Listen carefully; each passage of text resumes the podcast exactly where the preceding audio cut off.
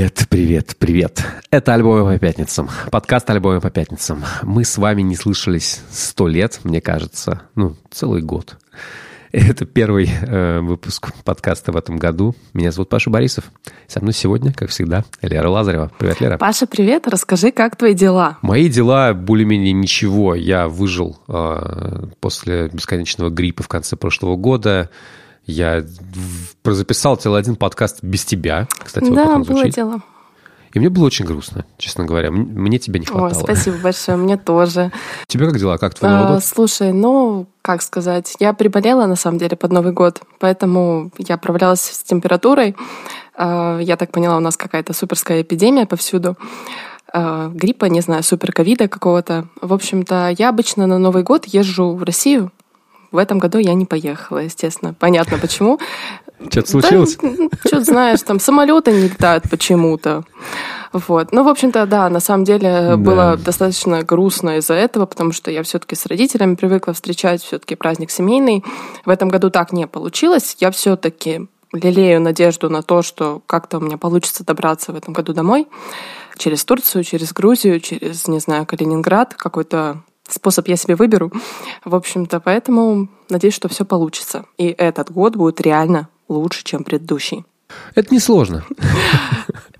Планка довольно Планка низкая, низкая, но пока он, к сожалению, нас ничем не радует. Кроме музыки, может быть. И вот еще нас радуют вопросы читателей всегда. А, мы получили очень интересный вопрос. А, Вика пишет. Вопрос из двух частей сразу же. Первое. Сколько альбомов в день вы слушаете в среднем? Лера, сколько ты слушаешь в среднем а, в день? Ты знаешь, я вчера, когда получила этот вопрос, у меня столько мыслей вокруг него зародилось. Я поняла, что это такое прям а, такая катапульта запустилась. А, я поэтому хотела, чтобы ты первый... Господи, такая простая да, штука. Просто сколько... Да, это, это кажется простым, но на самом деле я вдруг поняла, сколько у меня с этим связано всего. Я хотела спросить, сколько вот ты слушаешь? Я попросила бы тебя первым ответить. Я, наверное, ну, я думаю, что я как минимум ну, 3-4 альбома в день я слушаю 100% от начала до конца, как, э, как бы, как потребляю, просто мне вот нравится какая-то концепция часто. Когда выходит, когда выходит день релизов, э, когда вот пятница, да, тогда я слушаю, я не все альбомы слушаю целиком, стараюсь, ну, потому что просто времени не хватает, но тогда я слушаю обычно, ну, ознакомливаюсь, скажем так, с от 10 до 15-20 альбомами. Так вот. Это... Было ли какой-то максимум, сколько ты слушал за день? Ну, слушай, чисто физически больше, наверное, 12 не получится. Да, да, это правда, на самом деле. Отвечаю теперь я, да, на вопрос. Я слушаю много. Я думаю, что у меня ну, в день, может, выходит альбомов 10. Вау. А, это реально много. Нормальные люди столько не слушают. Я сразу хочу сказать, нет, это не норм. Нет, не, не пытайтесь. Я, да, у меня с этим были как бы связаны свои всякие мысли. Я думала, да, первое. У меня есть такая возможность просто слушать много новой музыки. Это в наше время почти привилегия, потому что иметь время на то, чтобы посвятить ее музыке, да, вдуматься как-то во что ты слушаешь, понять, что-то, может быть, прочитать еще параллельно об артисте, да, об альбоме, э, о текстах, это реально привилегия. А, мне повезло. Ну, вот такой формат работы. Я за компом целый день пишу тексты, и, в принципе, я могу себе позволить э, отвлечься на музыку, да, она меня не отвлекает. Мне главное, чтобы у меня работа и музыка были на разных языках. Это у меня очень, не знаю, у меня очень такой вот какой-то пунктик в этом плане. То есть, если я там пишу работу на чешском, то мне очень важно, что музыка будет на английском. Или если я пишу что-то на английском, мне очень важно, чтобы это, ну, желательно на английском не было, ну, вот так вот. В общем, как-то у меня вот такой диссонанс работает в голове. Блин, так интересно. Я вообще не в состоянии просто слушать э, музыку и писать тексты. Ни на каком языке. Вот вообще никак. Я могу писать код. Это, вот, это, вот это нормально. Я вчера писал код весь день, а меня, в принципе, от питона не сильно отвлекает музыка. А вот как бы от текстов, вот именно журналистских особенно, о, не, не просто беш... я в, тиш... в тишине только могу это делать. Либо вот, может быть, злой рэп какой-то, да, вот так вот, но нет. Первая штука — это вот это то, что у меня есть возможность слушать эту музыку. А вторая вещь — это то, что у меня есть определенные свои какие-то, ну, цели, там, да, в прослушивании музыки, то есть я в ней хочу разбираться. И они будут выполнены. Да. В общем-то, ну, это очень банальная такая штука, да. Я просто реально хочу разбираться в музыке. Я вижу в этом себя и вижу вижу себя в этом через там X лет, через 5-10, я понимаю реально, что чтобы разбираться в музыке, ее надо, во-первых, слушать, вот, э, надо о ней читать, да, то есть, ну, банально, ты как бы сапожник без сапог, если ты не слушаешь то, что происходит вокруг тебя. Я как бы пытаюсь охватить, конечно, необъятное, да, и, может быть, это какой-то во мне играет э, фома, да, что-то такое. Но в то же время меня это абсолютно не напрягает, и я не вижу в этом ничего такого. Ну, то есть музыка не становится для меня кашей какой-то в голове, то есть это важно понимать. Плюс еще я вот думала о том, что многие, наверное, думают, если я слушаю много музыки, ну, не я конкретно, вот кто угодно, да, если слушать много музыки, то она вся нравится. Это неправда. Мне не все нравится, что я слушаю, далеко не все. Это точно, да. То есть, конечно, есть свои фавориты, есть свои любимые какие-то альбомы, любимые песни. А, просто скорее вот это вот разнообразие, да, музыки музыки, оно помогает тебе не застрять в каком-то, не знаю, в прошлом или открывать для себя новое, или что-то вот как-то раздвигать свои границы в музыке. Это прям очень сильно помогает. То есть вот условно говоря, я послушала там в пятницу какой-то ну, рэпа, по-моему, не было в эту пятницу. Я послушала альбом Марго Прайс, это такая кантри-исполнительница. Угу, вот. ну, да. то есть это даже это тяжело назвать кантри, это был какой-то поп, может быть, даже больше, хотя вот прошлый альбом был кантри. Поп-музыка, просто поп назовем это поп-музыкой. Да, Я да. послушал, ну, Нормально, норм, нормально. То есть оно как бы не впечатлило, но потом, когда ты после этого включаешь какой-то классный альбом, ты понимаешь, почему он классный, да? То есть, если ты все-таки ограничиваешь свой арсенал какой-то на, скажем, пять альбомов, то ты из этих пяти выберешь только один, да? То есть, вот чем больше ты слушаешь, тем больше тебе нравится. Чем меньше ты слушаешь, тем меньше тебе нравится. Вот. Плюс какая-то категоризация в голове играет, да, потому что... Это просто цитата из паблика про, про, про, про, про волков. Да, реально. Чем больше слушаешь, тем больше нравится. Чем меньше слушаешь, тем меньше нравится. А, я еще верю в такую вещь, которая называется называется, ну, я ее так назвала, наслушанность. А, чем больше музыки ты слушаешь, тем быстрее ты разбираешься если ты вот включишь новый альбом, ты как-то быстрее поймешь, если там есть за что зацепиться или там не за что зацепиться. Это, конечно, работает. Да, на 100%, это работает конечно. не со всеми альбомами, может быть, но я бы сказала, процентов 80 так работает. Понятное дело, есть альбомы, которые ты должен послушать несколько раз, да, прежде чем ты вольешься, или, например, тебе какие-то условия помешали, и ты не смог там, да, вкурить, что там вообще происходило. Но вообще, по факту, реально, чем больше ты слушаешь, тем больше ты понимаешь, что, ага, это стоит послушать, а это можно уже там завершить после первой песни. У меня еще бывает что я прям ниточки какие-то выстраиваю, знаешь, вот э, я что-то, какие-то странные ассоциации выстраиваю, а это же как бы все, все то, что мы делаем, это то именно конкретно тот тип, скажем так, обсуждения о музыке, которым мы с тобой занимаемся, это не, не критика, это скорее я не знаю, публицистика. Да, да. Пиздомбольство о музыке. А, и потому что мы мало чего критикуем, мы скорее говорим о своем личном восприятии, пропускаем через себя. Чем больше у тебя есть э, ну, багажа, тем тебе проще пропускать, тем быстрее ты реагируешь, и лучше ты понимаешь точечки, на которые давит тот или иной, тот или иной музыкант, и я могу сразу понять. Я часто сравниваю, допустим, вот я слушаю какую-то музыку такой, типа, а прикольно, она на меня давит так же, как давил вот какой-то такой артист другой, но чуть-чуть иначе. Я такой, о, Каня, мне теперь становится понятно, почему, почему она работает. Это для меня главный вопрос во всем этом слушании музыки, да, почему она работает, почему она мне нравится, это же просто колебание воздуха. Так, а теперь во вторая часть вопроса, она про как раз про рабочие вещи. Вот, про больше. Она, смешной вопрос. Удается ли вам получать какой-то доход от написания текстов введения телеграм-канала о музыкальных релизах? Спасибо, Вика, за вопросы. Я могу только рассмеяться. Мне, на самом деле, приносили деньги, Ого. конечно, описание на музыке. Я много писал, да, достаточно хороших денег, причем а, я много писал для разных изданий. Э, это были нормальные гонорары. Я все время ставил себе достаточно высокий гонорар, потому что, типа, ну, как бы... Почему нет? Мне казалось так правильно. Да. А, и мне как-то, в принципе, ну, я не знаю, я думаю, что вот фунтов 500 в месяц я музыкальной писаниной зарабатывал. Это ты Бывает. зарабатывал? Началась война, ага. и за одну секунду все закончилось. Поняла. Зарабатывал. Ну, да. с канала ты ничего не имеешь. Нет, нет, потому что ну, мне предлагают продавать рекламу, но я не готов продавать свое мнение, как это делают многие другие телеграм-каналы музыкальные. Мне кажется, это прям ужасно, когда я четко вижу, что люди пишут рекламный пост про артиста, потому что я знаю, что ко мне приходили с этим же артистом. Я вижу, что люди написали, не помечают это как рекламу, выдают это за то, что вот ему нравится. Ну, как бы я плохо отношусь к сладшеймингу, но вот это вот, я не знаю, как назвать это, кроме как блядство. Ну, как бы... А... Вот сейчас я получаю немножечко, и ты тоже. Да, да, да, да. Мы чуть-чуть получаем с подкаста, из рассылки, да, потому что мы запустили в конце года а, платную подписку на альбом по пятницам. За эту подписку вы получите целый один пост в неделю, в месяц, прошу прощения, с рекомендациями о том, что нам нравится. Скорее всего, мы, кстати, хотим а, анонс, мы хотим сделать это в видеоформе. Да. Это будет прикольно. То есть, чтобы вы получали... Подписывайтесь, и вы посмотрите да, на нас. Чтобы вы получали такой бонусный мини-подкаст, э, если вдруг хотите нас как-то поддержать. В общем-то, я хотела к этому добавить, э, даже если отбросить э, во внимание, да, вот этот факт того, что мы готовимся оба к подкасту, так или иначе мы слушаем альбом, читаем про них, э, готовим просто темы. Э, мне немного грустно от того, что Паша за свою работу звукомонтажа не получает деньги. Вот за это мне грустно. И я бы хотела... А мне грустно, что Лера не получает деньги за свою работу э, Лерой. Работа Лерой.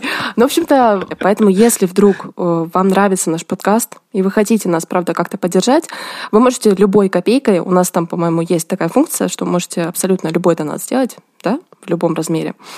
Можно кинуть денег на биткоин. Можно кинуть Можно, на биткоин. А, да, все, вся, все, все инструкции и в рассылке в Сабстеке, и в телеграм-канале альбом по пятницам можно найти. Я думаю, что у Леры в канале в канал появится. тоже появится где-нибудь что-нибудь на это счет. Все верно. Вот, так что вот такая вот по деньгам. А у тебя ты что, не зарабатываешь а, музыкой? Нет, ничего не зарабатываю. У нас с тобой, в принципе, наверное, общая какая-то позиция была еще... Я вот тебя не спрашивала, был у меня такой вопрос к тебе.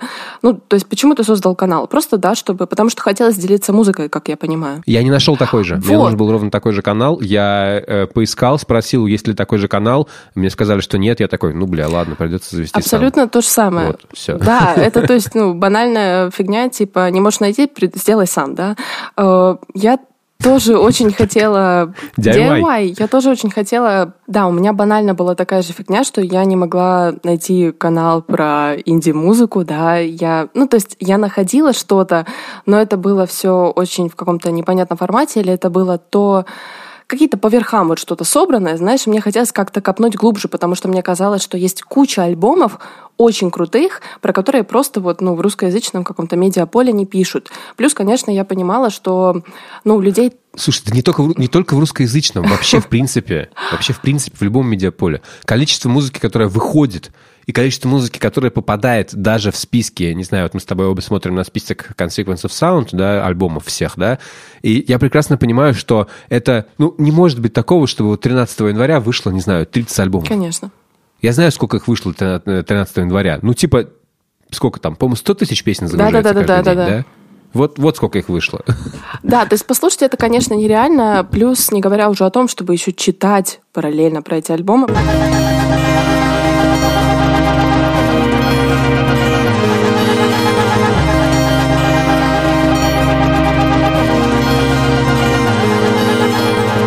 Окей, я думаю, что ты рано или поздно станешь, э, не знаю, каким-нибудь руководителем AR-департамента, артистом репертуар какого-нибудь Domino Records или где-нибудь еще. Ну, просто я так, я, я так вижу, да. Вот, допустим, смотри, э, что у нас есть на этой неделе. У нас есть на этой неделе артистка Билли No Mates. Да. Вот ты бы ее подписала? Да, у нас есть Билли No Mates. Ага. Это такая молодая звездочка, я бы сказала, потому что она появилась в медиа там, году в 2020, хотя на самом деле Билли No Mates там на сцене на своей локальной засветилась и играет, наверное, уже лет 7-8 она играла в разных группах. Это, в общем-то, девушка с какого-то маленького города, которая вот так вот пробилась под крылышком группы Слифорд Mods дуэта. Давай послушаем что-то из ее нового альбома, чтобы понимать, что вообще происходит.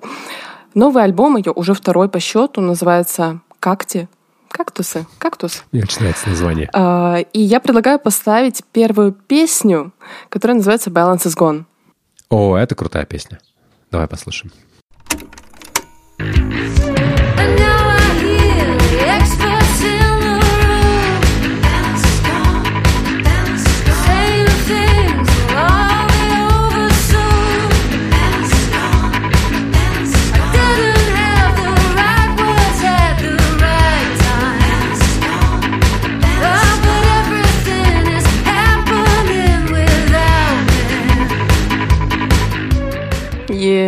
Такая танцевальная ну, крутая песня такая вообще. Да. При том, что, ну, абсолютно постпанковая, да, прям мега вот этот бас такой тяжелый. А, вот такой вокал очень, да, какой-то а, нахальный немножко. Вот, хотя в припеве, конечно, он такой более мелодичный. А, тебе понравился альбом? Я вообще с большим интересом слежу за Билли No Mates, в первую очередь, потому что, ну, как бы один из для меня способов смотреть за музыкой, это смотреть, что рекомендуют люди, которых я как-то уважаю, да, допустим, я не знаю, я подписан в Твиттере на гитариста Portishead Джеффа Барроу, Естественно, мне дико интересно, что он там вообще рассказывает. Он много рассказывает всякие инсайты про музыку, про то, что даже он не может толком ей заработать нормально. Ну и вообще там про всякие сложности. Реально, чувак из Portishead такой жалуется на проблемы с деньгами. Удивительно, конечно. Вот, и он, э, собственно говоря, записывал альбом, э, первый альбом Билли No Mates. Он ее очень рано подметил, ему она дико понравилась, он ее продвигает, и я такой, о, надо, надо послушать. Потом она выступала на фестивале Visions, э, есть такой фестиваль в Хакне, он посвящен молодым группам, очень перспективным всяким э, артистам, которые могут быть интересны, могут быть неинтересны. Вот, я на нее посмотрел, и мне было дико интересно, конечно. Мне не очень понравилась она живьем. Знаешь? А, да? Да, потому что она, мне кажется, она прям буквально как кошка извивается. Uh-huh. Это все очень, у нее очень много танца э, на сцене, очень много артистизма, и мне кажется, это лично для меня отвлекает внимание от того, о чем она хочет сообщить, и мне есть, кажется, диссонанс некий между, между тем, как она выглядит на сцене, и содержанием. Плюс она играла просто под минус, то есть э, у нее не было ни музыкантов, ничего, и мне кажется, это тоже... Я понимаю, что это, конечно, традиция Слифорд Модс, да, у которых тоже, как бы, не знаю, они просто кнопку play на э, плеере нажимают, но но мне всегда хочется чуть-чуть больше чего-то от музыкантов. Я хочу шоу какого-то, я хочу, чтобы это... Это живая музыка, она звучит как живая музыка. И когда я слышу ее плейбеком, а, то я такой типа, м-м, ну можно же, ну это же не так сложно, там ну, возьми себе двух музыкантов. Я понимаю, чуть подороже будет. Караоке такое, да, немного получается. Как-то есть такое, да. Когда это рэп, я понимаю, там это культура, а здесь, э, не знаю, но это мое личное восприятие, при этом, это, при этом песни шикарные абсолютно. И вот я, мне очень понравился новый альбом тем, что э, он гораздо более попсовый, абсолютно. Он более сфокусированный на, на, на том, как устроены песни, на вот эти рефренах прекрасных, типа «Balance is gone», да, «Balance да, is gone». Она у тебя заедает сразу же. Она его настолько много повторяет, что ты чувствуешь, что да, вот Амир-то пошел куда-то там, не знаю, к чертям всем, и как-то ты с трудом себя а, э, мне, знаешь, вот э, мне очень нравится, ты упомянул, что да, она одна выступает, и в принципе это супер, ну, не то чтобы сочетается, это исходит от имени Билли No Mates, потому что там есть такая забавная история, да, почему, почему она так называется, почему у нее такой псевдоним. А, опять же, Билли много лет играла в разных группах, и в итоге это ни к чему не привело. Она сейчас базируется в Бристоле, кстати, Слифорд Модс вообще в другом месте. В общем-то, она в 2019 году пошла на концерт Слифорд Модс в таком достаточно депрессивном состоянии. И была там одна, и кто-то из толпы просто крикнул ей, типа, «Ха, Билли no mates», типа, «Ха, Билли нет друзей». Вот это вообще просто шутка, пятый класс. В общем-то, э, причем, знаешь, как бы... Ладно, смешно, да. В общем-то, э, ее зовут даже не Билли, блин, конечно, нет.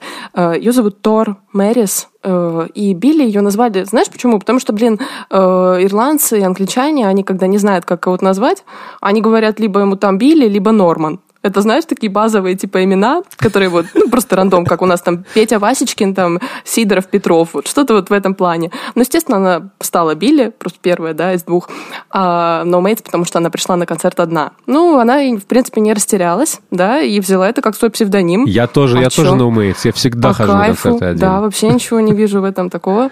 Ну и, в общем-то, она начала сочинять музыку, да, и первый альбом ее тоже был издан на лейбле Инвада, это, опять же, Джеффа Бэрроу лейбл. Мне кажется, альбомы между собой на самом деле похожи. Может быть, я, конечно, чего-то прям не заметила после вот э, прослушивания нового, но единственное, что мне вот прям сильно бросилось в глаза, э, мне казалось, что Билли No она вот на первом релизе была такой, знаешь, ну, пацанкой. То есть вот у нее даже все промо-фотографии, это вот этот мюлет, да, с такой челочкой впереди, это такая просто черная майка, футболка, э, а на этом альбоме она уже такая прям женственная.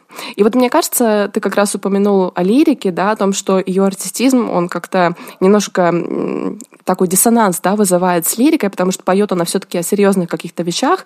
Э, мне кажется, что вот она поет их через призму себя. То есть это какие-то социальные проблемы, да, то есть она их проговаривает просто а, то, как она это чувствует. Это какие-то вопросы, да, опять же, жена-ненавистничество, это какой-то повсеместной апатии, да, о том, что баланс потерян, что мы уже вот просто потеряны как будто в этом всем мире.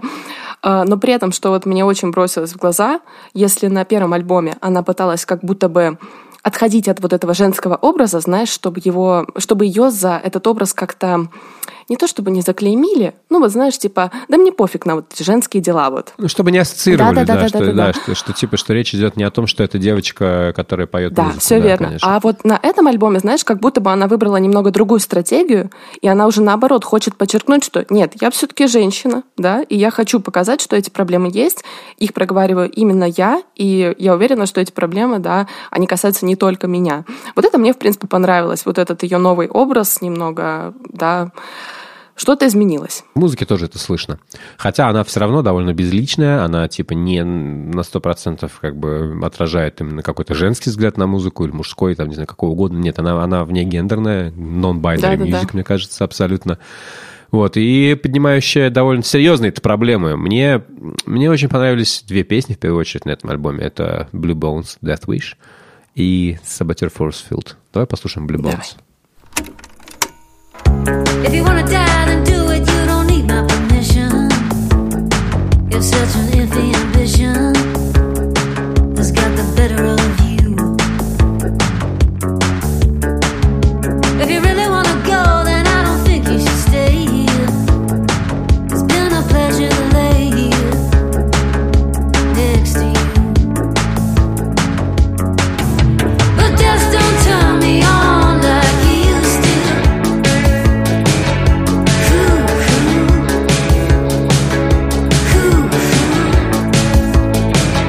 о чем эта песня? О том, что есть люди, которые достаточно много говорят о смерти и думают о смерти, о том, как они сами хотят уйти из жизни. И она говорит, типа, ну, я была такой же, но сейчас меня это уже больше не заводит, придется жить. Это классная вообще мысль. Про то, что жизнь, жизнь трудная, да, жизнь трудная, но так как-то, но уходить из нее так просто не хочется, и как-то нет этого желания, необходимости. Очень такая какая-то взрослая, серьезная тема, особенно для любого человека, у которого были эти мысли. А, я так триггернулся сильно. Знаешь, э, это вот всегда такой вопрос, когда, ну, там речь заходит, не знаю, о самоубийстве, и вот ты задаешь себе вопрос, это слабость или это сила, да, вот если ты совершишь самоубийство, это что вообще? Э, как вот ты считаешь, слабый поступок или сильный?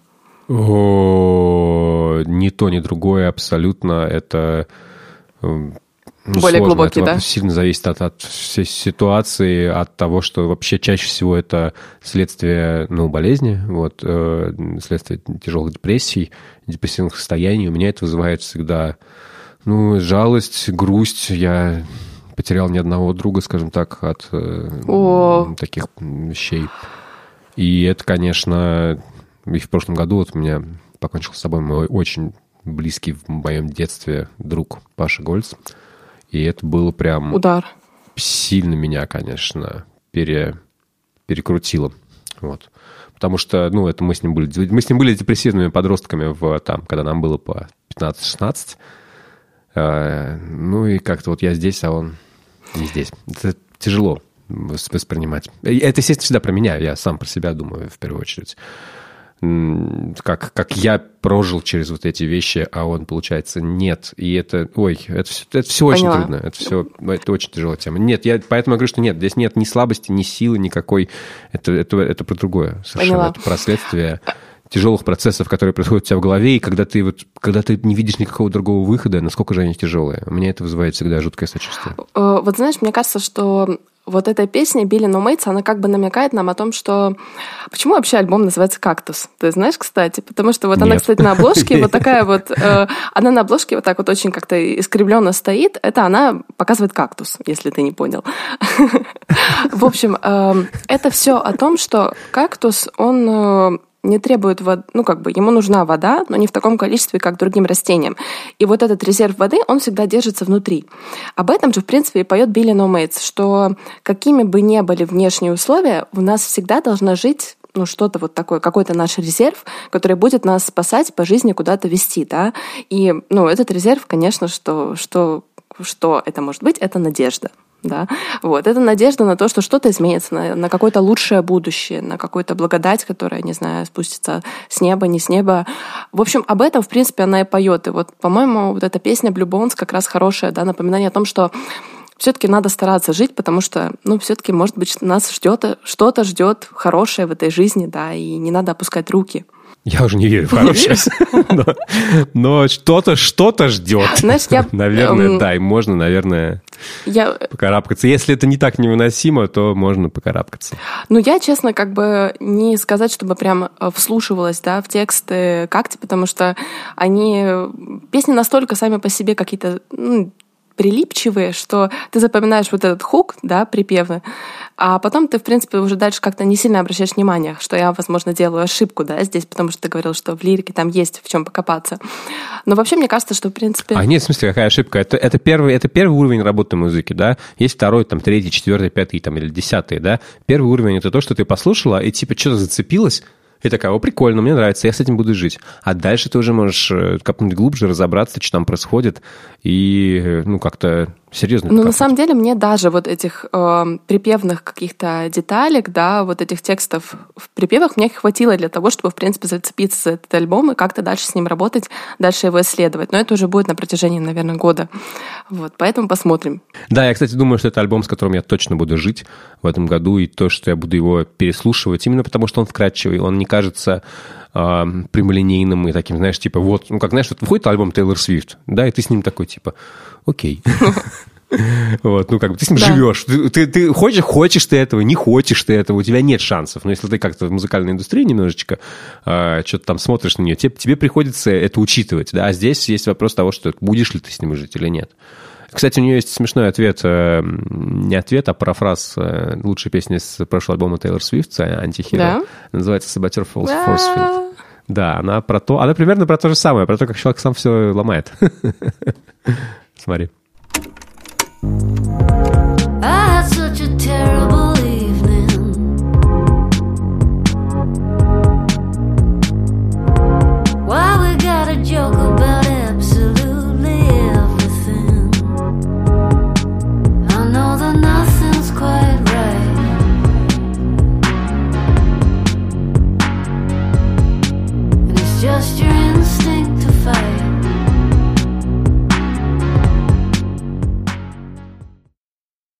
Песня про то, что вот вроде все нормально, но вот хочется все разрушить. Э, ну, это про инстинкты. Забавная вторая строчка была. Про свои собственные... Э, о том, что Почему мы должны превращать каждую фразу в шутку? знаешь, знаешь, это когда у тебя с человеком настолько тесные отношения, настолько близкие, что вы вот настолько много времени проводите вместе, что вы начинаете шутить просто с всякой фигни, потому что вам нужен вот этот интерактив, да, но у вас, в принципе, настолько похожая, может быть, жизнь, или вы настолько много вместе, что уже шутки сами не генерируются из каких-то, да, внешних вещей, вы должны сами их... Ой, да не знаю, генер... генерируются, генерируются, да? поверь мне, я генерируются. Генерируются. У меня есть такой...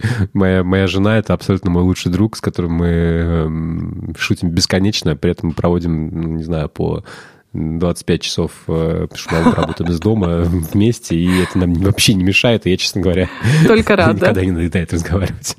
И шутить, и шутить, и всегда есть новый повод. Но, но Билли поет о том, что да, там все-таки проблемка какая-то есть. Что я не расслышала да, строчку. Да, это как раз тот момент, да. когда инстинкты. Инстинкты. Инстинкты, когда, когда есть, да, когда, когда тебя инстинкты подсказывают, что нужно что-то сломать.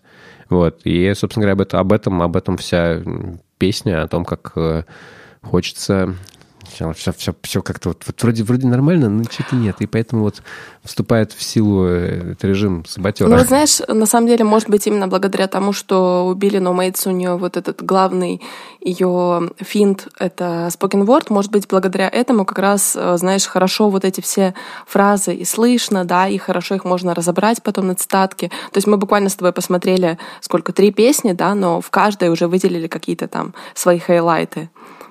Да, но это лучшие песни, на мой взгляд. Хотя остальные тоже надо послушать еще повнимательнее. Ну, мне кажется, на самом деле, единственный такой тупняк в такой музыке это то, что она очень похожа сама на себя. Да, то есть, ну, у Слифорд Модс, в принципе, такая же, наверное, проблема. Если ты включишь там первый их альбом и там предпоследний, последний, то они, в принципе, не сильно прям между собой отличаются. Потому что все-таки, ну, блин, два человека, Билли Номейтс. Здесь вот на, на этом альбоме, на какте, Билли Номейтс как раз пытается делать поп-музыку. У нее есть хорошие хуки. Вот, их много. И поэтому я думаю, что у нее большое есть будущее именно как у сонграйтершки и как человек, который сможет написать какой-то супер-супер-супер большой хит. Я абсолютно не исключаю, что через несколько лет она сможет, не знаю, там, быть так же популярной, как, не знаю, как девчонки из Leg или что-то такое. Ну вот мне интересно э, реально, куда это пойдет, потому что уже вот даже на втором альбоме был виден вот этот скачок какой-то, ну, как минимум образа, да, не говоря уже о том, что песни стали более доступны. Вот интересно все, куда это зайдет в будущем, ну, будем смотреть, наверное, через пару лет. Узнаем.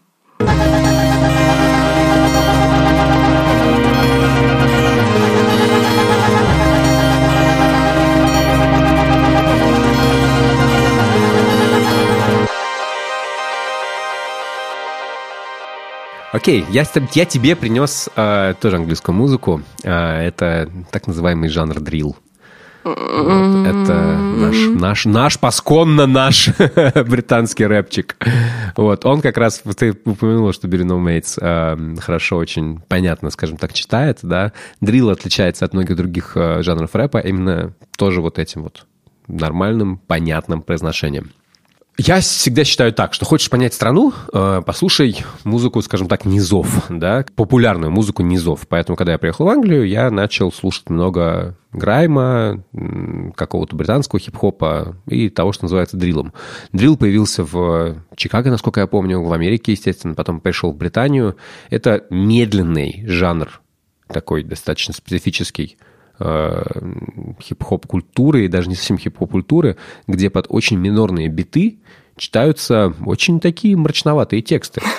Сложная и комбинация. Первый, как бы первый, да, первая, первая большая, большой хит, первый большой альбом года в дриле в 2023 году это рэпер Клавиш. Давай послушаем его какую-то... Он записал монструозный альбом на полтора часа. Этого, конечно, очень много. Но ну, мне оказалось это дико интересно. И я хочу тебе объяснить, почему. Во-первых, давай сначала послушаем. Песня называется «Monday to Sunday». Ah. Tell a judge stop giving out numbers to my niggas. You'd commit the same crimes if you grew up how we were living. But I'd rather them birded off than graveyard visits, car. That's the main reason why I'm always in my feelings. Monday to Sunday, we're doing shit that we shouldn't. You just hit, car, I'm doing all the shit that you couldn't. And I'm still down to do all the shit that you wouldn't. The headrest in the Maybach, it feels like a cushion 100. Ну и вот все в таком С понедельника по воскресенье занимаюсь дерьмом, которым я не должен заниматься, да. Да, да, да. А. И мне очень понравилось. Если бы мне очень понравилась строчка, которая там она повторяется как рефрен, типа, если бы ты вырос так же, как мы, ты бы совершил те же самые преступления. Конечно, впечатляет. Знаешь, как говорят, да, типа, не суди других людей, потому что ты никогда не знаешь, как бы, где они были, что они делали, в чем они находились, в каких условиях. Все это вот про это все. А это интересно, потому что это очень не похоже на типичную, скажем так, наше представление о Лондоне, наше представление об Англии, да, какие-то черные ребята, которые читают вот такую вот суровую музыку про то, как кто кого зарезал, а, кто куда, значит, там торгует наркотики и всякое такое, вот, а, их за эту музыку даже судят, к этому вернемся, а, и это целый, целая какая-то культура. При этом для этой культуры достаточно ну, крутые продюсеры, которые мне очень нравятся по тому, что они делают, делают вот такие вот мрачные биты, которые медленные, у которых много основы на струнных инструментах, э, которые, знаешь, такие типа какие-то глуми, они звучат как э, ноябрьский вечер в Лондоне, дождливый. Да-да-да, я тоже представила. Холодный, вот. но не угу. очень. Да-да-да, именно такую ситуацию, реально. Сразу, да, сразу понимаешь, о чем идет речь. Знаешь, какой-то парень в наушниках. О, да. Да, дрил очень интересная культура. А, в первую очередь она мне интересна тем, что есть вот такая вот группа там Называется она Moscow 17. Нормальное название. Это ребята из района... Да, это ребята из района СЕ-17, это Сазарк. А, у них есть как бы квартал такой, который они называют Москва, потому что опасно. Во, ну, типа, а, это, знаешь, как в Париже есть метро Сталинград, и оно считается самым опасным. Вот этот район Сталинграда, он считается самым опасным там. Не... А он, оно реально называется да, Сталинград, да? да? А, нет, здесь это... Ну, они сами придумали. Вот поэтому как бы это У них есть, у них есть песня, значит, которая называется We Russians. Звучит она так. We're Russians. Russians. Ding, ding, ding, dong, coop, stolen ped. Get there and we does it. Baby, baby, girl need some loving. Fuck that dick, the bitch we ain't cuffing to. Uh? Bills in the door trying to touch him. Russians, pull up mirror than done him. Pull, pull up mirror than done it. We're Russians. R- Russians. Ding, ding, ding, dong, coop, stolen ped. Get there and we does it. Baby, baby, girl need some loving. Fuck that dick, the bitch we ain't cuffing to. Bills in the door trying to touch him. Russians, pull up mirror than done him. Pull, pull up mirror than done Просто, чтобы для понимания, как вообще в этой группе все устроено, я как-то читал Википедию, и там просто список, э, мне кажется, участников, которых убили, больше, чем список участников, которые остались живых. живых. И это довольно, ну, это надо понимать, что Лондон, который рисует в, где-то там, не знаю, может быть, в медиа, может, кажется, там, не знаю, есть, пишет постоянно про эпидемию knife crime или чего-то такого, да, ну, надо понимать, что Лондон, э, это, это, это как бы это взгляд изнутри Великобритании. Угу. Лондон крайне безопасный город. Здесь за год 130 убийств ну, в год. Понятно, да? да. Это, ну, на 9-миллионный город это не очень много. В Нью-Йорке что-то в районе 400, да? Нью-Йорк тоже 9 миллионов. Москва тоже где-то типа район 300, там, не знаю, убийств. То есть это не... Он не супер опасный. И если четыре из них пришлись там на одну группу, то это говорит о том, что здесь мы имеем дело с серьезными ребятами. У них не очень много слушателей, но меня поразило э, вот на этот на клип, на эту песню Russians, да, они там, естественно, тусят с э, российским флагом. И сейчас да, ну это старая песня. Э, сейчас, когда ты смотришь на комментарии этой песни, ну, ты думаю, ты представляешь, что там пишут. Ну, да, я думаю, там не самая на приятная вещь, как минимум. Спасибо за поддержку, братишки, все дела. А им отвечают, чуваки, с чего? Какая поддержка? Эти ребята, я уверен, не могут на карте Россию показать. И у них нет этой связи. Им совершенно наплевать на Россию, на какую-то связь с Москвой или чем-то. Это, это просто метафора для опасного. Образ, да, да существует все-таки? Да, что, что они... Да, образ гангстеров, да, это, конечно, это, конечно, потрясающе, когда я вижу действительно, что люди пишут, что, типа, вы там, типа, за Россию. Нет, это про другое, ребята. это совсем про другое. Но Moscow 17, они, скорее, не, не очень популярные, потому что э, это совсем мрачная музыка, когда там вообще там тексты, они не похожи на что-то литературное. Да, это типа, это знаешь, вот как ребята, которым по 14, угу. 15, 16 лет э, обсирают друг друга и говорят о том, как они э, не знаю, какие они крутые, да, да, да, и как они там, не знаю, торгуют травой и кокаином или чем-то я еще. Я плохо расслышала слова, но слово кофин, да, я пару раз мне в голову все-таки откликнулось. Вот, есть рэпер Лоски, э, тоже из этой же тусовки примерно. И его, он известен тем, что его пытались осудить за тексты. О, Потому что суд решил, что его дрил-тексты, это типа доказательство или что-то такое, а он, естественно, говорит, воу-воу, пацаны, я как бы, I'm telling my stories, да, но uh-huh, как uh-huh. бы, но это не... Первопричины не все-таки другие там как бы. Да, это, это во-первых, это не документалка, да, такое же было с американским рэпом в начале 90-х и в конце 80-х, вот здесь то же самое у него есть, и он, он конечно, более художественный, там художественная ценность больше, вот, допустим, его песня Anglo-Saxon, это прям круто. Mad ting, mad ting. Mm. I'm in a field like Anglo-Saxons. Yes. Joke man, don't ask my ranking. No. Still cool with the killies, no ramping. Killy. Cool kid, guys say I look handsome, handsome, handsome. Man, I lying on us about tantrums. tantrums. Like a boy lay down, no planking. My darling's gorgeous. Lang. Becky with a good hair, flawless. My bro, madman, torture. Mm. Put thunder in your face, scorcher. Mm. I ain't ever been robbed, that's awkward. No. Tech what, left what, extortion. We don't do warnings or caution. No. Get smoked like Kelly imported. Mm. Ну, чувствуешь, да, что получше читает Читка чувак. у него прям очень запоминающаяся, очень такая прям акцент такой интересный. Запоминается. Прям вот стиль, знаешь, есть какой-то. Да, это все такая да, стилек, стилек. Вот у меня есть ощущение, я, я часто такую музыку слышу, когда иду в скейт-парк, в один из скейт-парков, где я катаюсь, он достаточно, ну, там преимущественно, там катаются ребята из э, команды Palace в основном, ну, и там всякие другие. И там много чернокожих ребят, и там такая прям тусовка. То есть, когда ты знаешь, когда ты приходишь в скейт-парк, и, в общем, можно уже не курить, потому что в принципе, ты так в лесу было накурено. Там такая, такая обстановка, сидят ребята, слушают рэп. Вот, и они часто слушают дрил. И мне было интересно, что они конкретно слушают. Я стал изучать, и вот как бы в итоге я пришел к тому, что... Да, жанр мне, конечно, понравился. Особенно, и вот, типа, все это, все это вышло вот в итоге к э, клавишу и к его каким-то рассказам о жизни. И мне вот это вот... Я даже не знаю, как, какую конкретно, что конкретно ставить, да, потому что это все дико интересно. Это все какая-то вот большая история. Угу. В каждой песне это отдельный какой-то сюжетик небольшой. Сюжеты повторяются. Его, кстати, критикуют этот альбом Trap Game Awful Клавиша за то, что он слишком большой, и там много, ну, действительно повторяющихся тем.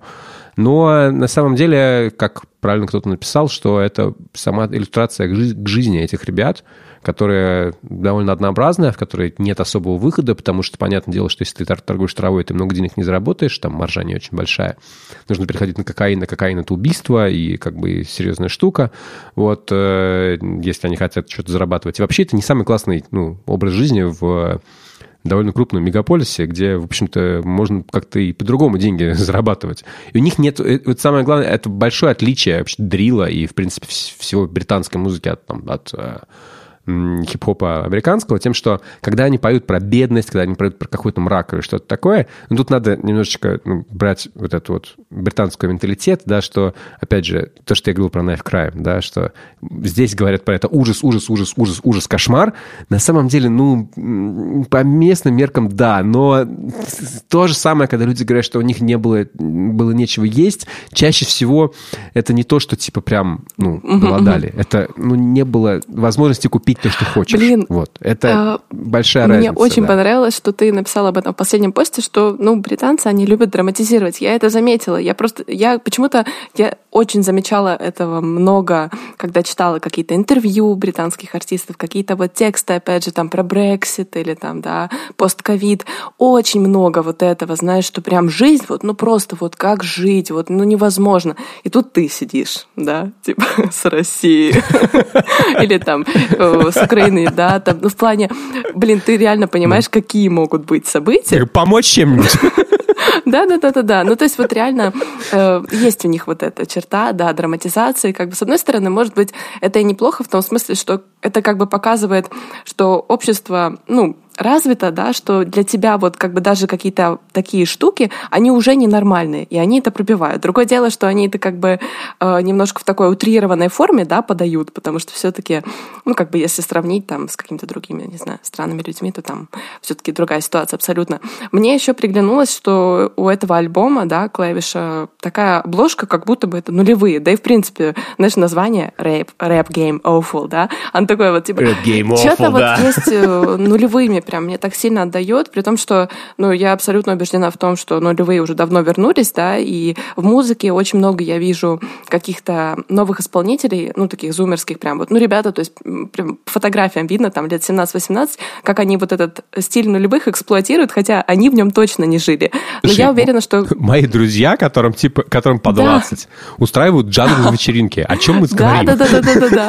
Вот это примерно в ту же тему, да, но мне кажется, клавиши, я не знаю, сколько лет э, исполнителям, но Молодые. я предполагаю, что нулевые все-таки у них там как-то отразились еще в их биографии.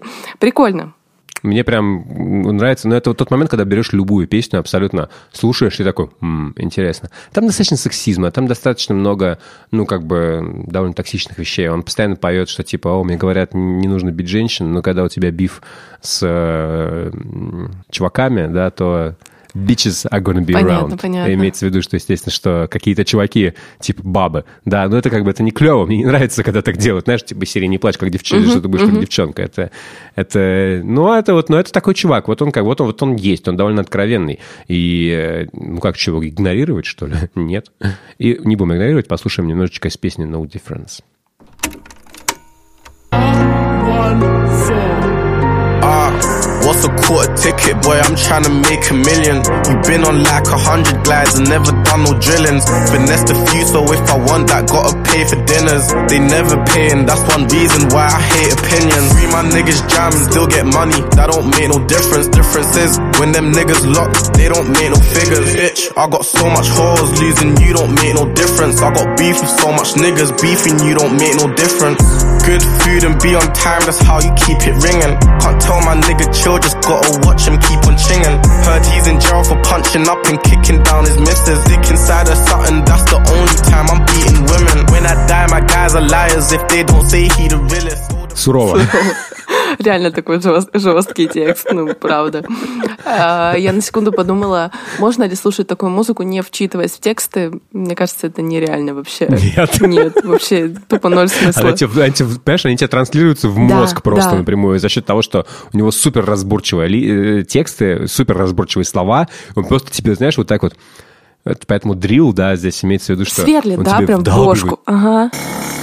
Впиливает. Да, да, да, Блин. да, да, да. Они, тебе, от них очень сложно куда-то деться. Такой типа, смотри, смотри, вот у нас есть какая история. Такая правда-матка, знаешь, типа. Я впечатлился. А еще мне очень понравилось, мне недавно был смешной инцидент, э, ну как инцидент, я ходил с подругой в кафе Ота на прекрасный нойз, э, какие-то чуваки из Южной Кореи играли нойз на воздушных шариках. То есть они подключили... э, Чего? они подключили звукосниматель к воздушному шарику и надували его, ну, пропустили, соответственно, чисто какой-то дисторшенный адский. Звук абсолютно сатанинский был. Это слушать было невозможно, никакой композиции, ничего. Э, Ну, то есть все, как я люблю. Класс. Я, естественно, сидел от начала до конца завороженный. Вот, очень люблю такое. Я выхожу, мы выходим из этого клуба, э, стоим на, у лавочек, что-то болтаем, и подходит чувак, такой говорит, ну, как всегда часто бывает, что услышали русскую речь, он говорит, вы откуда? Типа, я думал, из Польши. Я говорю, не, мы Russians. Он такой, типа, начинается, что-то затирает про какую-то русскую литературу. Ну, пьяный молодой чувак. Вот. Но дальше начинается, он такой, а, Russians, а, вспомнил. И у него, значит, мысль скачет, он вспоминает Moscow 17, вот эту дрил-группу. Потом такой, типа, а что ты думаешь вообще про дрил? Я говорю, ну, мне интересно. И тут чувак начинает мне с мобильника, с телефоном ставить с Ютуба какие-то, какие-то, каких-то дрил-продюсеров, которые ему нравятся, начинает затирать, потом такой говорит, а, ты, ну, спрашивает меня, чем я занимаюсь, говорит, ну, понял, что я там музыку, про музыку пишу. Я такой, о, слушай, а ты не хочешь, а, чтобы я сделал тебе longform интервью про, типа, cyber drill или что-то такое? Я такой, Вау. Офигеть. Вот это, вот это просто Лондон. Вот это жизнь в Лондоне, знаешь, когда тусовка настолько... э, я не знаю, это такой уровень тусовки, когда... Вот, опять же, как я тебе говорила, по-моему, еще в первых выпусках нашего подкаста, для меня вот Лондон — это когда ты пошел на концерт, и там просто взял какого-то рандома, и вы с ним создали группу, и, в принципе, у вас нормально получилось. ну, это не только Лондон, это везде происходит. Ну, там, мне кажется, это как бы Я прям- такой был в Риге. Такая концентрация этого. Классно.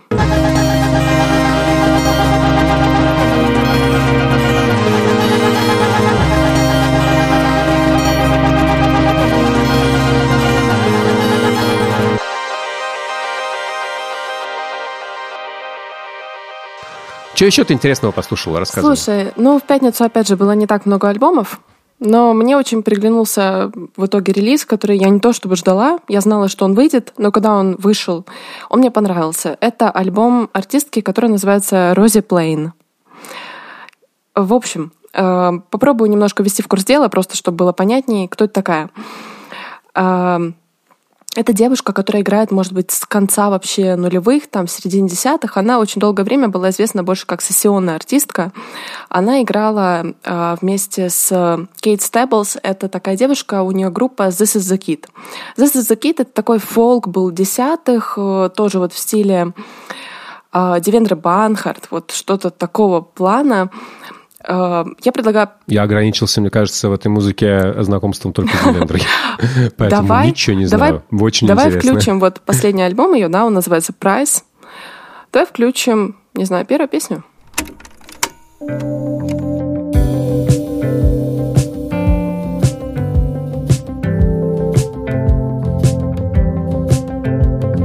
What should we call it?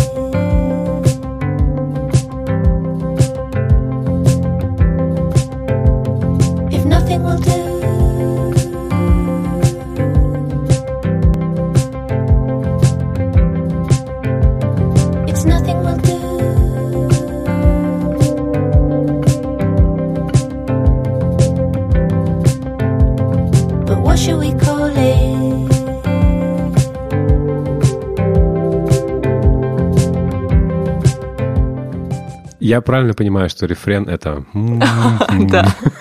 Знаешь, мне смешно, что у нас с тобой... э, Ты открывал Spotify с текстами клавиша, просто там, вот знаешь, вот такая прям полотно текста, и тут мы открываем Рози Плейн, и там два слова, знаешь, в одной строчке. Э, Эта музыка, на самом деле, да, это такой очень яркий контраст, э, но, в принципе, это вся музыка о простоте. Это все о том, что вот простая сущность вещей, да, какая-то врожденная красота вещей, это такая очень теплая семейная музыка, э, что, опять же, суперски в контрасте просто с клавишем, которого мы только что послушали. Это немножко про другой мир. Э, Немного в контрасте. Это немного э, про другой мир. Э, Белый. Белый мир, реально. В общем-то, Рози Плейн, э, она долго создавала... Это, по-моему, вообще ее шестой альбом на счету, да? То есть это вот настолько как бы нишевая артистка, она всегда была известна как вот, знаешь, тот, кто турит с кем-то большим. И вот сейчас вот этот альбом, мне кажется, он ее немножко вывел как бы наперед, потому что, во-первых, все-таки, когда ты выпускаешь альбом 13 января, ну, на него нападут, потому что, типа, после голодухи такой, да, вот этой вот на каникулах музыкальной, ты так или иначе будешь слушать и Моби, да, там ambient э, на сколько, на 2-3 часа, и гип-хопа послушаешь, и вот Рози Плейн тоже ты послушаешь. Он, может быть, прошел бы мимо, если бы это была там весна, но сейчас вот, да, он вот как-то за- зашел. Рози Плейн, в принципе, чем мне она нравится, это не совсем фолк, потому что ты слышал, да, там есть какие-то такие звучки, какие-то электронные детальки. Я поэтому предлагаю вот сейчас просто включить ради контраста песню «Proof You're Good».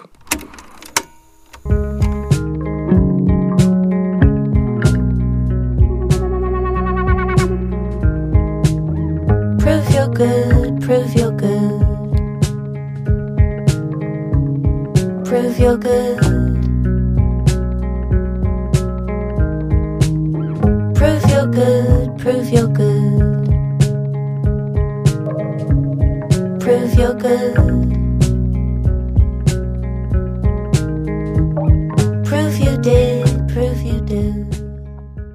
Какая же умиротворяющая музыка. Она как будто успокоила всю мою тревожку после клавиша. Это точно, знаешь, я уже писала для поста немного об этом альбоме, я вот так и написала, что эта музыка, она воспроизводит умиротворение. Это вот максимальное спокойствие, знаешь. И мне понравилась эта песня, там как-то слышала слов не так много. В общем, Рози постоянно спрашивает, да, точнее, она говорит, prove you're good. Докажи, да, вот как бы свое добро, докажи, вот что ты можешь сделать хорошего. Это все к тому, что мы постоянно как будто бы задаем себе, да, такой вопрос, типа, все ли я сделал правильно, да, все ли у меня получилось, а было ли это справедливо, да, вот м, как бы это такой вот врожденный какой-то конфликт тебя с самим собой. У меня недавно была вот э, такая ситуация, какая-то, блин, я не знаю, экзистенциальная. Я пошла выкидывать э, текстиль, то есть у меня была старая одежда, которую я честно пыталась продать, рециклировать, апциклировать, все что угодно. Ну, все, уже лежала очень долго. Я пошла и в специальную корзину, да, у нас там в городе есть, э, выкидывать. И, короче, я уже вот все собрала, весь пакет, и у меня осталось просто какое-то полотенце старое, которое я не помню, то ли ремонт делали, куда-то его клали, подкладывали под что-то. В общем, суть в том, что оно было грязное. И я уже в самом конце такая думаю, блин, ну ладно, закину это полотенце туда и выкину его тоже в текстиль. Я его выкинула, но перед тем, как выкидывать, я уже вот так опускаю пакет, знаешь, в урну, и там такое объявление, что типа, кидайте, пожалуйста, чистые вещи в эту урну. Я выкинула, и потом что ты думаешь? Я вот, ну, спустя какое-то время вот вспоминаю просто эти дни, думаю, блин, надо было постирать все-таки. Ну, что вот это я сделала? Знаешь, вот какая-то вот такая дебильная мысль, которая потом вот закралась тебе в бошку, и ты думаешь, блин, ну что ж, ну надо было нормально сделать как человек, знаешь, вот типа, ну что ты вот не подумала, знаешь. И вот это вот, это такая мелочь, но мне почему-то она так вот, знаешь, опять снова вспомнилась при этой песне. Знаешь, вот ты как будто бы пытаешься постоянно доказать, что ты хороший. Просто в ночи просыпаешься такая... Я постирала. Я постирала его. Да, ну, это, конечно, очень, типа, дурацкий У меня пример. такое бывает, когда я выкидываю что, когда я выкидываю что-нибудь Не в тот э, мусор, да? пакет для ресайкла. Нет, даже я типа недостаточно хорошо почистил эту как бы какой-то корыца Да-да-да-да-да-да, от еды, у меня тоже есть такая фигня. Лучше почистить. Я такой, Господи, что я делал?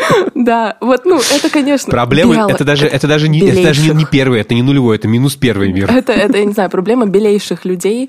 Э, ну, смешно, Да. ну, знаешь, вот типа, это просто, ну, пусть это будет примером, да, таким, пусть тупым немного, но это вот пример того, как ты постоянно задаешь себе вопрос, типа, все ли я сделал правильно, реально.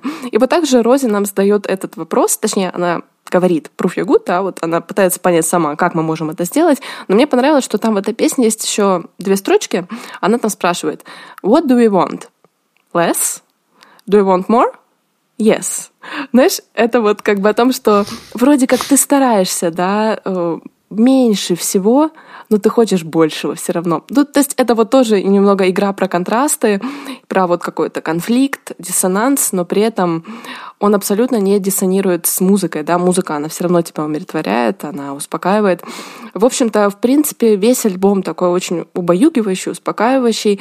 Он, э, мне он чем понравился? Я, в принципе, ждала, что это будет какой-то фолковый релиз, но на самом деле там в середине появляется очень много таких электронных, опять же, штук, и, насколько я помню, Рози Плейн сама сделала электрогитару, поэтому там такие звуки немножко странноватые, как будто бы.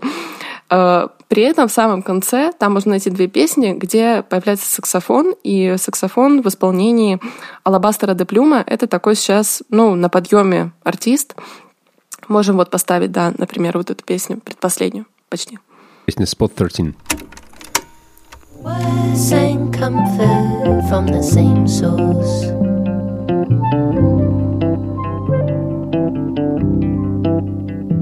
Hurt and comfort from the same source.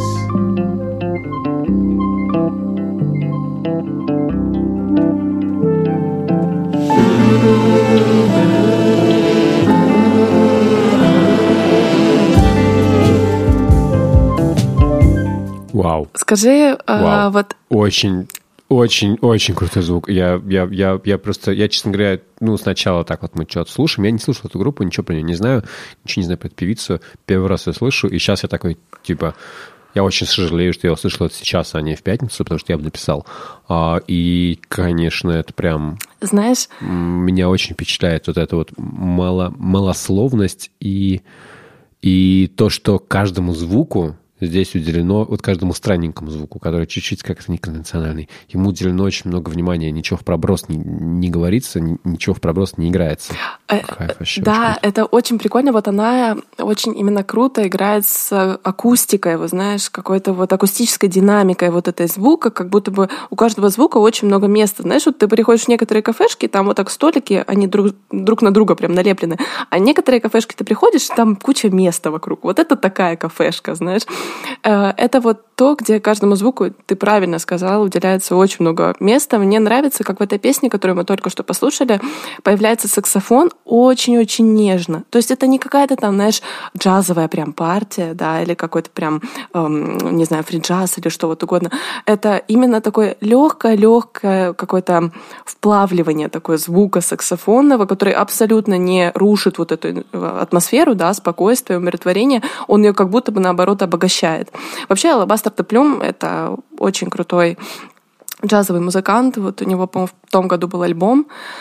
Э, Он очень хорошие критики, критику получил, оценки у него были замечательные. Паша поставил лайк при мне. Добавил. Да, в общем, реально это вот Ну, слушай, для меня это какой-то мир, который я не знаю. Мне сразу стало дико интересно. Я такой, о, у него еще шесть альбомов, Да, значит, надо все изучить. но- А так это интересно все звучит. Такой, вау, вау, вау, Самое- классно, классно. Как будто вселенную мне открываешь. Во, вот спасибо большое, я очень рада, потому что это, блин, цель моя, не знаю, по жизни э, делиться музыкой.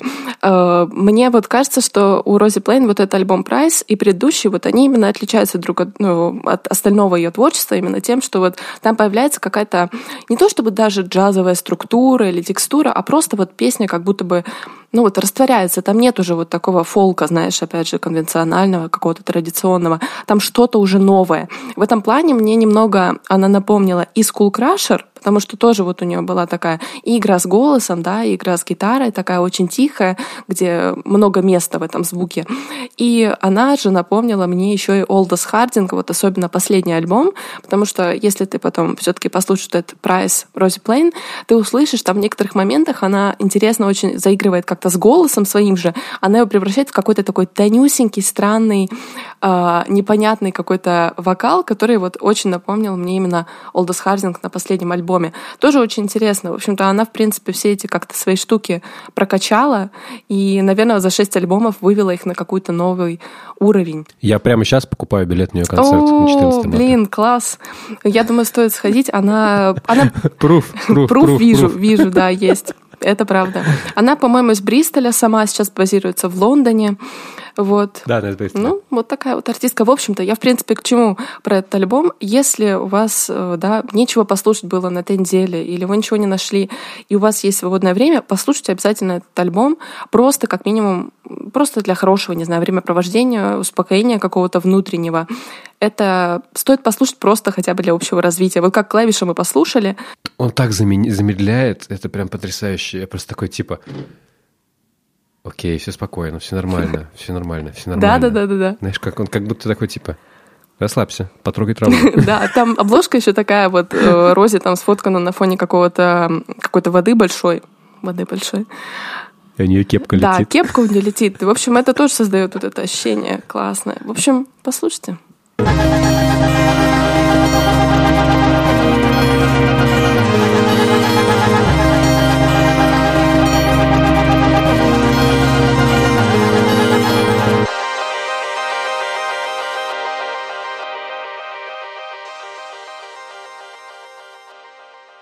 Ладно, по- поуспокаивались, да, вернемся к панк-року.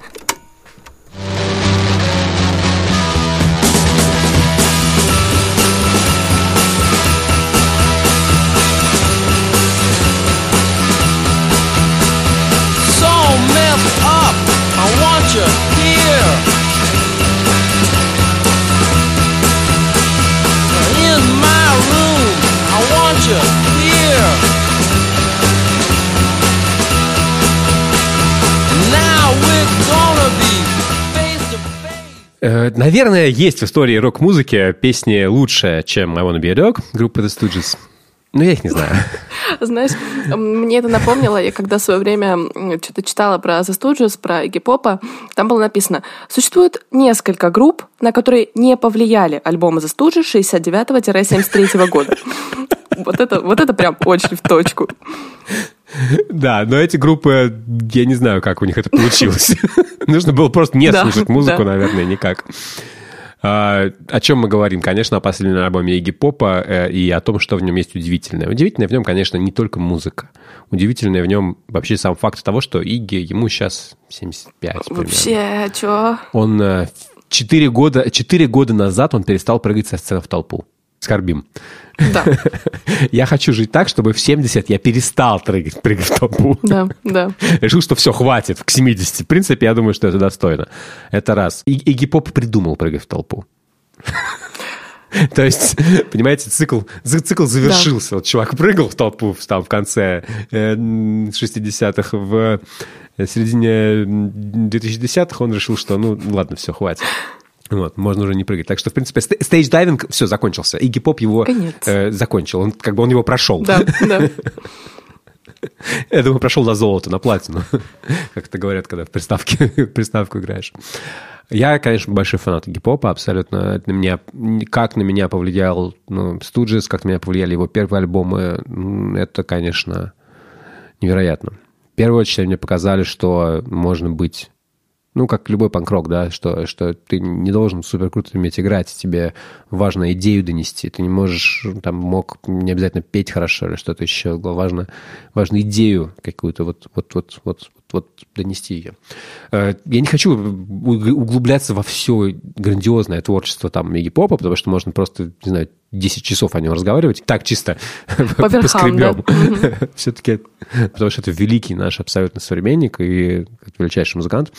Его новый альбом интересный, и я хочу какие-то вещи, которые мне в нем интересны, показать, и в целом как-то об- обратить внимание на те штуки, которые меня, в принципе, во всей карьере Игги поражали. Э, меня в первую очередь поражает то, что Джим Мостерберг из очень хорошей семьи. Его очень любили. Ему позволяли делать все, что угодно. Он э, с детства играл на барабанах, потому что ему просто нравилось. Ему нравился рок-н-ролл. И он как-то вот, вот э, пытался что-то там делать, играть в куче групп. Потом он открыл в себе фронтменство, тоже пытался делать что-то. Потом он услышал MC5.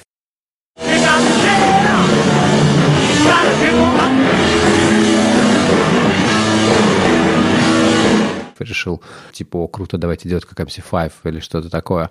И почувствовал, что можно делать рок-н-ролл чуть-чуть, чуть-чуть, чуть-чуть более агрессивно, более жестко, более а, даже любительский. Он захватил вот эту суть. Если ты слышишь вот ну, там «Wanna be a dog» или любую другую песню, или если слушаете там его, его, там, его перепевку Луи Луи, ну, стандартно рок-н-ролльного, да, вот он услышал в этом рок-н-ролле не просто танцевальное, да, он услышал то, что можно орать, то, что можно как-то, наверное, ну, вот себя вот вываливать на сцену.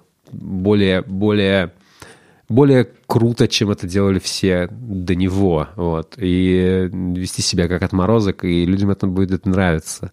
Это, конечно, золотая абсолютно эпоха. Ну, как он сам рассказывал, он несколько раз э, сходил на Дорс. Вот этот момент, да, типа чувак такой говорит, ну, я сходил несколько раз на Дорс и решил как-то, ну, музыку записывать. И теперь он, он, он до сих пор живет, вот это меня поражает. Мне кажется, Дорс это был позапрошлый век, ну, типа там 18 Блин. век, да, примерно, да, ну, так где-то, да? Там, знаешь, бах, и вот где-то... Я просто посмеялась, помню, открыла... Бах и Джим Открыла биографию гипопа почитать, и мне просто стало смешно в какой-то момент, что вот, да, там были источники вдохновения, и вот, знаешь, там настолько два, два очевидных источника, мне просто стало смешно. Вот кем ты мог вдохновляться, если ты родился вот в 47-м, 67-м группу? Velvet Underground и The Doors. Все, типа, знаешь, прям такие два ключа. Да. Вот, ну все, ну вот, ну просто два, две базы. Ты понимаешь, дело в том, что тогда просто музыки друг, да, другой, да, другой да, не да, было. Да, вот это меня реально прям рассмешило. Ну? Вот что, что главное, на самом деле, в Студжес, да, э, ну, в первую очередь Студжес, потом сольное творчество – это другая история, вот, но именно в Студжес что самое главное, что а, Студжес во многом вместе с Рамонс, ну, Рамонс позже, точнее, Рамонс их увидели и стали делать это, да, он создал какой-то блюпринт, да, чертеж для того, как как играть панк-рок, да, что нужно делать, можешь там, не знаю, вот он звучит так, вот звучит это примерно так, то есть мы из рок-н-ролла берем такие-то элементы, так-то их усиливаем, криво играем на барабанах, э, криво играем на гитаре, главное, что перло, записываемся, звукосниматели, типа, гитары записываем не в пульт сразу, а снимаем комбики с воздуха, все делаем дешево, наплевать, как свести, вот, потому что, типа, известный пример альбом Raw Power, который свел Stooges, альбом, альбом Stooges Raw Power, который свел э, Дэвид Боуи, и все ненавидели то, как он это сделал, все было ужасно.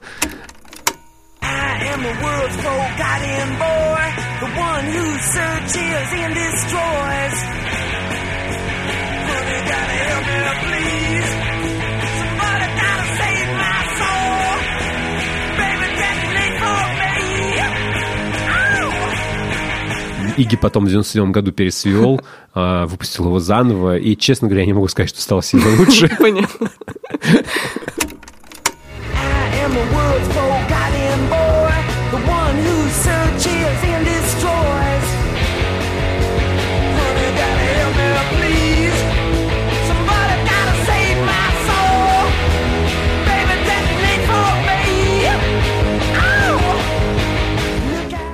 Постарались. Стало по-другому. Да, стало по-другому, баланс там изменился, но это не имеет значения. Это как раз вот тот момент, когда тебе показали, как ты записываешься, неважно. Вот. Да, к успеху тебя это не приведет. Студжес, в, пока не распались, ничего не зарабатывали, были, жили в нищете, в общем-то. Половина там участников группы ушли потом дальше в панк-рок, э, тоже в какой-то нищенский занимались. Ну, они все работали на day jobs, в отличие от Игги-попа. Вот. А Иги выбрал путь вот этого рок-н-ролла до конца, с Боуи и так далее, а ребята из Студжес там немножко другая история.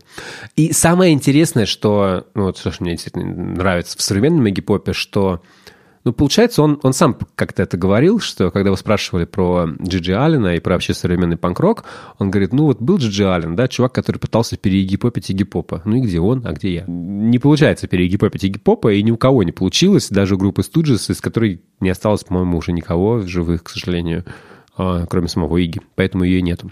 И сейчас на альбоме Every Loser Игги Поп, зародивший вот эти вот, придумавший эти чертежи для всей рок-музыки, да, играет с музыкантами, которые а, на этих чертежах выросли. Это очень прикольно. Его записывают люди, его записывают люди более чем в два раза младше, чем он, а, которые выросли на пятом поколении музыки, которую он же сам как бы и вдохновил. И вот это меня, конечно, поражает абсолютно. Э, Ресайклинг просто интересный, музыки. Да, да, да, ресайклинг, ресайклинг дошел до какого-то абсолюта. И он типа такой, окей, почему бы нет? Я послушал песню Френзи, точнее, я послушал альбом этот довольно внимательно, мне он очень понравился, он веселый, он прикольный, в нем есть много хороших моментов. Вот первый хороший момент, это целиком вся песня Френзи, наверное, большой хит. А, барабанит здесь Чет Смит, а, на гитаре играет Джош Клинхофер, а, тоже чувак, который играл Red Hot Chili Peppers недавно. Опять же, люди, которые выросли на том, что породил Игги Поп. Вот. И звучат они очень модерново. Это прикольно.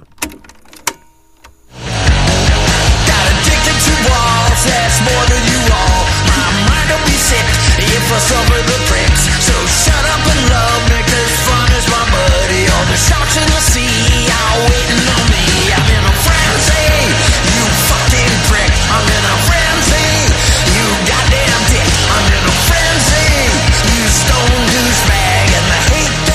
75 лет мужику. Я просто мне... э, Got a dick and two balls, that's more than you Я own. тупо проплакалась на этой строчке, потому что я не вслушивалась, когда, когда первый раз включила, видимо, знаешь, так первые там 10 секунд прошли просто, я не знаю, махом. Ну, сейчас я поняла, и это, это очень сильно, да. Я не знаю, просто Игги Поп — это Сильвестр э, Сталлоне просто в мире музыки, знаешь, вот просто Рэмбо такой вот. Блин, как он выглядит, я вообще в ахерах, если честно. Ну, короче, блин, это прикольно, это Игги Поп. Я посмотрел вчера его выступление у Киммела, а, и мне было очень с этой же песней. Мне было интересно, как бы, что там. А сейчас я, кстати, покажу его.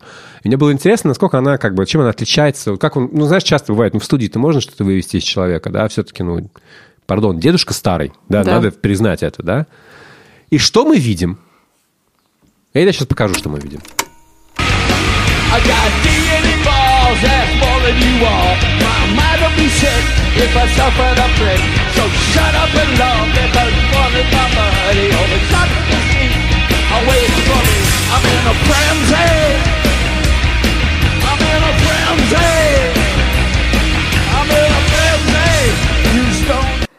Что, хуже, что ли, он Нет, звучит? вообще нормально. Нет. Причем, блин, мне нравится, как он выглядит. Он выглядит так приятно, знаешь, вот, ну, несмотря на то, что, ну, как сказать, ну, очень часто, да, старые рокеры, они выглядят нелепо, вот просто, знаешь, на сцене, вот какие-то вот они пытаются... Ну, вот, эм, э, господи, Роберт Смит, он выглядит немножко нелепо, да, вот со своей черной подводкой, там, со своим вот этим вот волосами черными, непонятными. И гип выглядит круто. Блин, он реально круто выглядит. Слушай, я заступлюсь за, за- я заступлюсь за Роберта Смита. Роберт Смит выглядел нелепо всю свою жизнь. Понятно. Ну, кстати, да, справедливо подмечено, да, абсолютно, поэтому плохое сравнение. Но, блин, Игги Поп, ну, ре- То есть, как бы это, это факт, он выглядит нелепо, но просто ничего не поменялось. стало хуже немного. А, у Игги да, у Игги Попа, ну, блин, круто. Он прям, ну, я вижу там еще гитаристы такие в супер широкой стойке, знаешь, я так йогу когда делаю, я тоже становлюсь на такие широкие, короче, шаги делаю вперед, выпады. Вот тоже там гитаристы так стоят. Ну, круто, атмосфера, все поддерживается, все так же, как и раньше. Классно, блин.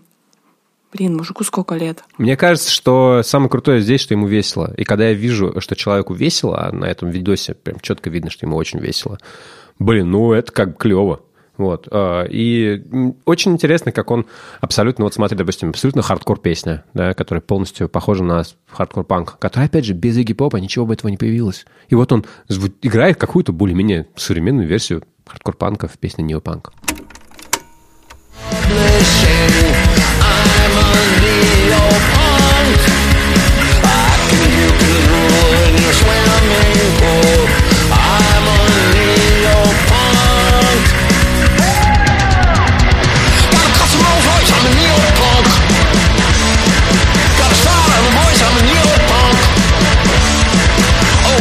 издевается над тем, что как бы все панки теперь богатые, все дела.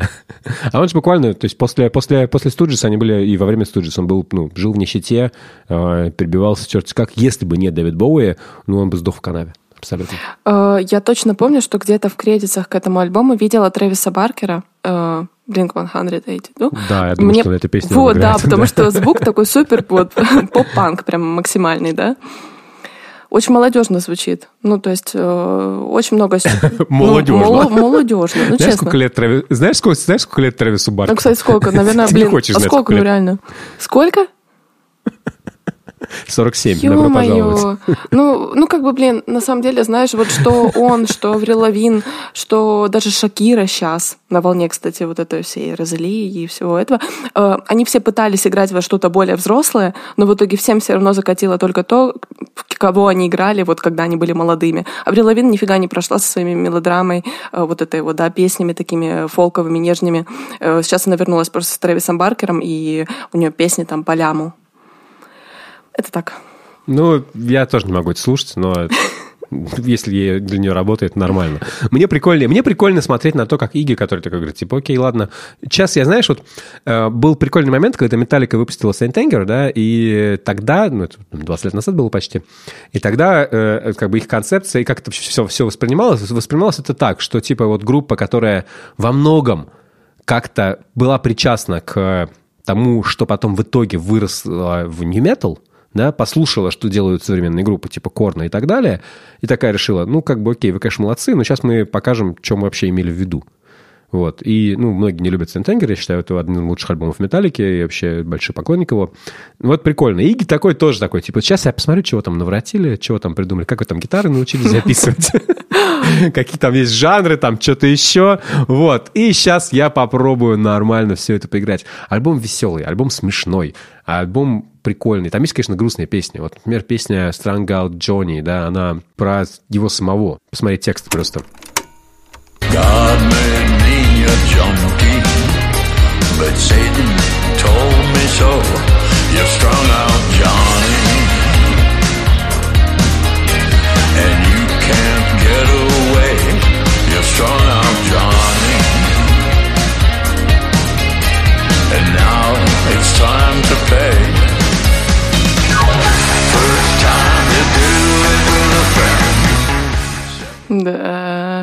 То есть песни в жанре «Дети, наркотики – это плохо», «Дети, наркотики – это плохо», понятненько, вот, они обычно, ну, как-то Странно, да, звучат. плохо воспринимаются, да? Но тут тебе first hand experience. Сразу Дети, наркотики – это плохо. Я, я все попробовал, Ну, я знаешь, все знаю. Я ему верю. Вот, Вот оно я как. вижу его, я ему реально доверяю. Да, вообще, какие у тебя, какие отношения с Поп? Был ли он для тебя важным музыкантом? Ну, я не так много, на самом деле, знаю вообще об Игги Попе. Я только знаю, что... Ну, у меня вот самые какие-то, знаешь, базовые факты, базовые песни в голове, которые... Ну, то есть база. Э, Я именно к тому, что Игги Поп, да, начал со Stooges, они записали несколько супер офигенных, классных, э, культовых альбомов, потом он ушел в сольное плавание, да, с Дэвидом Боуи записал два альбома, и, в принципе, все. Потом вот для меня вот это потерялось, да, потому что Студжес распались тоже, потом Студжес снова возродились, и вот там я уже как-то немного вот эту нить потеряла. Но, в принципе, мне кажется, что вот этот сам образа, образ Игги Попа как какого-то неумирающего рок-героя, он вот э, поддерживает вот этот весь интерес к его персоне, к его творчеству. Ну и плюс, конечно, то, что он не боится работать с молодыми продюсерами, да, потому что ты подчеркивал, что там продюсер настолько офигенный, я не помню его имя, но я точно помню, что он работал с Оззи Осборном. Да, его 32 с, э, да, молодой парень абсолютно гиперталантливый, с Пост Малоуном работал. Вот это мне нравится, знаешь, когда э, старые группы, уже опытные, они не боятся привносить что-то новое в свою музыку. Я смотрю, например, на альбом Интерпол, да, последний, который продюсировали двое людей, Flat and Molder, и это дуэт, который просто делал, знаешь, э, продюсировал альбомы там Deep Purple или, знаешь, Depeche Mode, то есть это что-то вот из такой давней, ну, как бы, не то чтобы давней эпохи, да, но это, вот представь, группа Интерпол, которая выросла на волне постпанк ревайвла и берет все продюсеры каких-то, ну, старше себя людей. Да, людей и как бы э, звук, ну, он- такого начала 90-х, потому что Флат и Алан Малдер — это люди, которые э, во многом ответственны за звук э, Smashing Pumpkins, Nine Inch Nails. э, Ну, за Nine Inch Nails понятно, кто ответственный в первую очередь, но помогали, скажем так. За и, многие, и вообще, в принципе, альтернативного рока 90-х. Это супер крутые продюсеры, но мне кажется, честно, что они немножко устаривают как будто бы звук. Но когда Игги Поп, да, берет молодого человека к себе и делает из этого классный звук, который ну, круто слушать, он абсолютно свеже звучит. Вот это прикольно. Меня, меня поражает, опять же, то, что он жив. Это самое главное достоинство Игги Попа, вот, что он еще с нами, да. потому что, конечно, я помню, как нам мне сказала смерть Боуи, это, ну, человек все-таки ну, в пожилом возрасте умер, да, не рано, надо сказать, но это как-то потрясло меня, потому что я думал тогда, это была смерть скорее связанная не с тем, что непосредственно вот Боуи умер, а с тем, что, с тем, что у меня связано с Боуи. С Игги у меня связано огромное количество всего. Я помню, что я один из первых концертов такой больших, которые, на которые я ходил, это начало 2000-х, может быть, 2001, может быть, 2003 год, я точно не помню, фестиваль «Крылья», Иги, выступающий там а, в, значит, по, по пояс голый, и всегда его видел по пояс голый. Я был о нем раз пять или шесть в разных совершенно Класс. ипостасях, и, в студ... и на Студжес, и так, и сяк, э, и на ужасных концертах в Москве, где ничего слышно не было в, в отвратительном клубе Б1. И там была давка жуткая, я помню, после одного из концертов такого.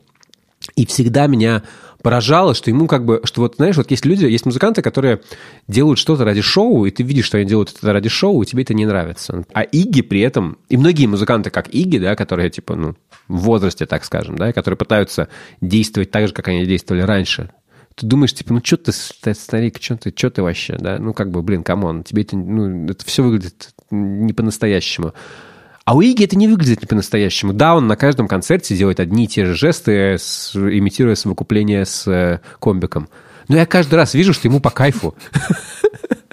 Опять же, он это придумал. Главное, чтобы ему нравилось. Да, да, да, да. И комбику. Мы за консент. Мы за консент. Вот.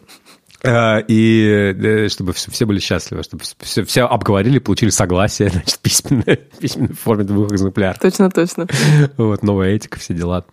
А, и я, меня это поражало, что, что ему как бы что ему до сих пор по кайфу, что ему по кайфу прыгать толпу, э, пока он не сказал, что если он еще раз прыгнет, у него что-нибудь отвалится.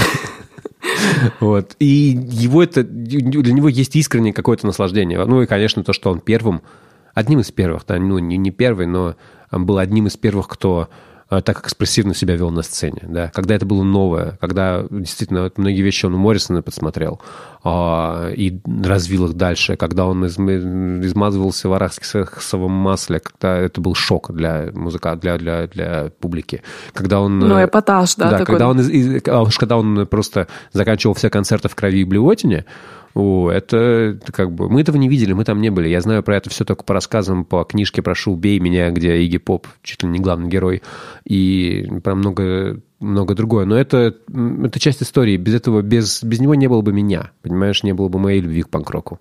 Вот, и не было бы того, как это все получилось.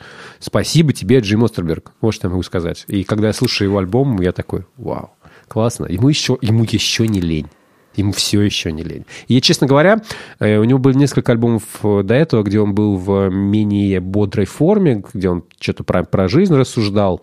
И мне вот, вот, вот, вот, вот именно его нынешняя более роковая ипостась нравится больше. Я прям, я с большим удовольствием послушал этот альбом.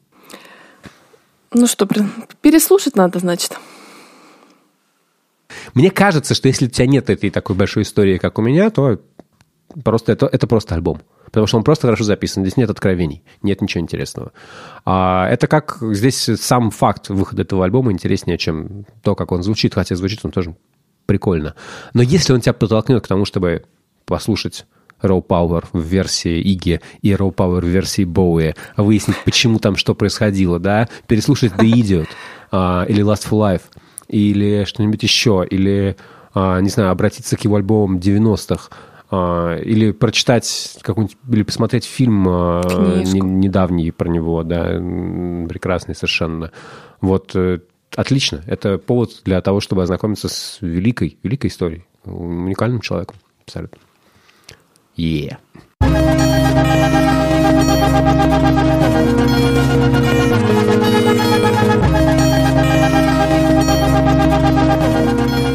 Ладно, давайте. Мне кажется, достаточно музыки сегодня обсудили. И накопали ее. Блин, Лера, я так рад вернуться к подкасту. Я соскучился. Я соскучился Я по, рада. по, по, по возможности встать с утра пораньше в выходной день, а потом весь выходной день потратить на нарезку и, мон- и монтаж. Да, просто мне же вообще нечего делать. Мне просто нечем заняться.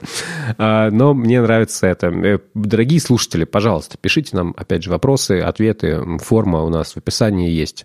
А, Ну и вообще, в принципе, если вы захотите задать какой-нибудь вопрос, вы, думаю, найдете способ это сделать. У меня моя телега Фрейлти, наша почта albumsweekly собака substack.com. А, Подписывайтесь на, наш, как бы, на нашу платную рассылку. Это, правда, поможет нам чувствовать себя веселее. Это самое главное. Мы будем, мы будем чувствовать, что мы вам обязаны. А то, понимаете сами, Да, мы же можем забить в нам. любой момент. Я не угрожаю, конечно. Ну, я... Я боюсь, что я не справлюсь с собой, все равно буду продолжать. У меня такая же проблема. Да. Спасибо, что слушаете нас. Пишите нам, оставайтесь на связи. Пока. И пока. Пока. Пока. Пока. Пока.